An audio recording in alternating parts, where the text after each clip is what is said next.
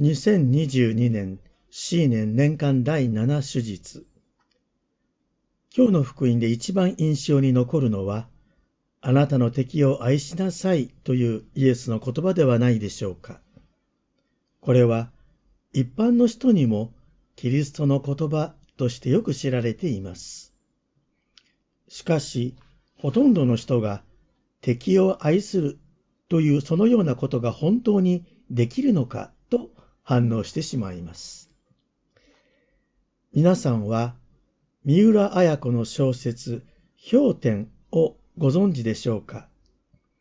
昭和40年に終了した新聞小説ですので随分古いものですが汝の敵を愛せよと聞くとよく思い出します。物語は妻の不倫への復讐心から夫が3歳の娘を殺した犯人の子供を極秘に引き取り、妻に育てさせるという衝撃的な展開から始まるのですが、キリスト者の三浦さんは、この作品を通して、汝の敵を愛せよというイエスの教えに対し、とても謙虚な姿勢で向き合ったと評されています。今まで何度も映画化されたりドラマ化されているので、興味のある方はご覧ください。さて、敵というのは戦争中なら殺し合っている相手です。戦争でないなら自分に不利益をもたらす人です。イエスが言うように、私の悪口を言うものであり、私の頬を打つものであり、上着を奪い取る人です。そのような人を一体どうやって愛することができるというのでしょうか。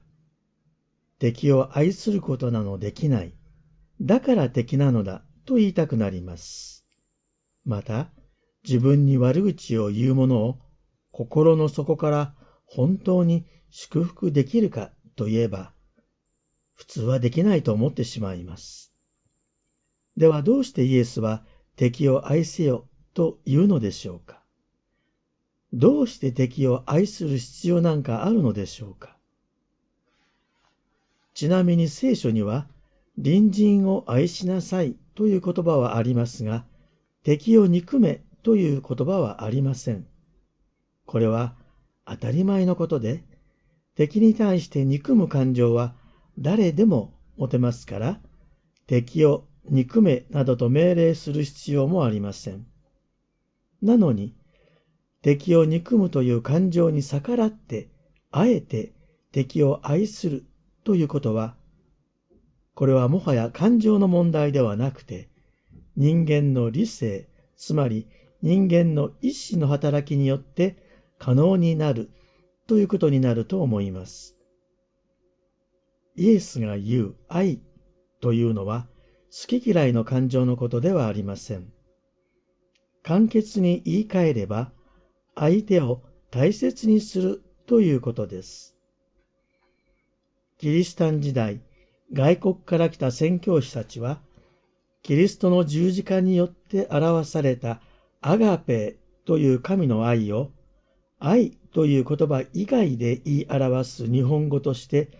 ご大切という言い方を使いました。神の愛とは、徹底的に相手の存在、つまり命を大切にするということなのです。したがって人間が愛を実践するということは、好き嫌いの感情によって行う行動ではなく、たとえ感情では敵を憎いと思ったとしても、感情に逆らって敵を好きになるのではなく、人間の理性的な意志によって相手の人間としての存在と命を犯さず、大切に尊ぶということなのです。イエスが言う敵を愛するとはそういうことなのです。そう考えてここで原点に戻りましょう。そもそも敵を愛しなさいという教えはイエスがただ命じた理想ではなくイエスご自身生き方そのものだったということです。人間が命を与えてくださった神に従わず、神に背いて神の敵であったにもかかわらず、その人間を救うために、御父は御子イエスを十字架にかけ、神の敵であった私たちを滅ぼすことなく生かし、愛してくださったのです。だから私たちは救われたのです。イエスが敵を愛したというこの模範を抜きにして、イエスの言葉の重さと意味を理解することはできません。そしてイエスはそのような生き方を命じているというよりも難しいことだけれど私と一緒ならできるよと招いておられるのです。イエスはご自分を信じようとする者に向かっておっしゃっているのです。敵を愛することはできるかできないかの問題ではないのですよ。私と一緒ならあなたは必ずできますと保証してくださっているのです。もし私はできるという人がいたなら、その人はそんな風に自分を誇ったり、自己満足したり、高慢になってしまいます。自分が敵を愛することができるとかできないとかこだわっている間は、自分の意志に頼っているので、すでに敵を愛しているのではなく、ただ自分を見つめていることになります。イエスは自分の頬を打つ者にはもう一方の頬を向け、上着を奪う者には下着をも拒まず、求める者には誰にでも与え、持ち物を奪う者から取り返そうとするなと命じられて、その最後のまとめとして、人にしてもらいたいと思うことを人にもしなさいと言われます。ここでの人とは、自分の仲間、自分を愛してくれる人ではなくて、むしろ自分の敵、自分を憎んで意地悪をする人のことです。そういう人に対しては、普通なら自分がしてほしくないと思うことをしてやろうという感情が湧き起こりますが、イエスはそのような人に対しては、あなたの方から率先して親切にし、祝福して祈りなさいと語っておられるのです。パウロが言うように、誰に対しても悪に悪を返さず、すべての人の前で善を行うように心がけなさいということなのです。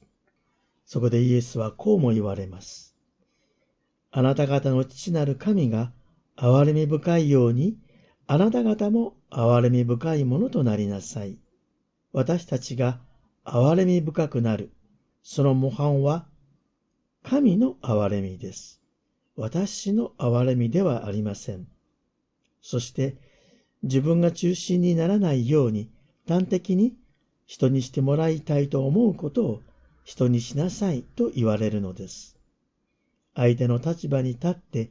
相手が一番望んでいることを考えれば、その時自分は消え、なすべきことが見えてきます。皆さん、敵を愛すると聞いて力まずに、イエスと一緒ならできると思い、相手のことを考えるという訓練を日々重ねていきたいと思います。